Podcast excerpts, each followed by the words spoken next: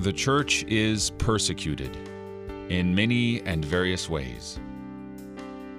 The believers were put out of the synagogue by the religious leaders. They were cast out of the temple. They killed Stephen by stoning. Saul persecuted the church with zealousness.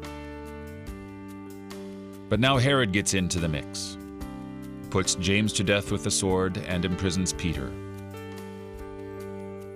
But Stephen, James, and Peter, and later on all the disciples who were martyred, had one thing in common faithfulness. They remained faithful unto death, and Christ gave them the crown of everlasting life. They have it now. All those who have died in the Lord now possess the crown of life. And on the last day, their souls shall once again be reunited with their bodies. I don't know how, I'm not Jesus. But that will happen, all the dead will rise, and eternal life will be granted to those who believe in Jesus.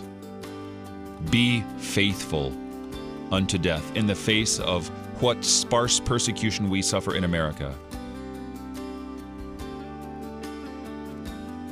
You're listening to Oratio, part of your morning drive for the soul here on Worldwide KFUO.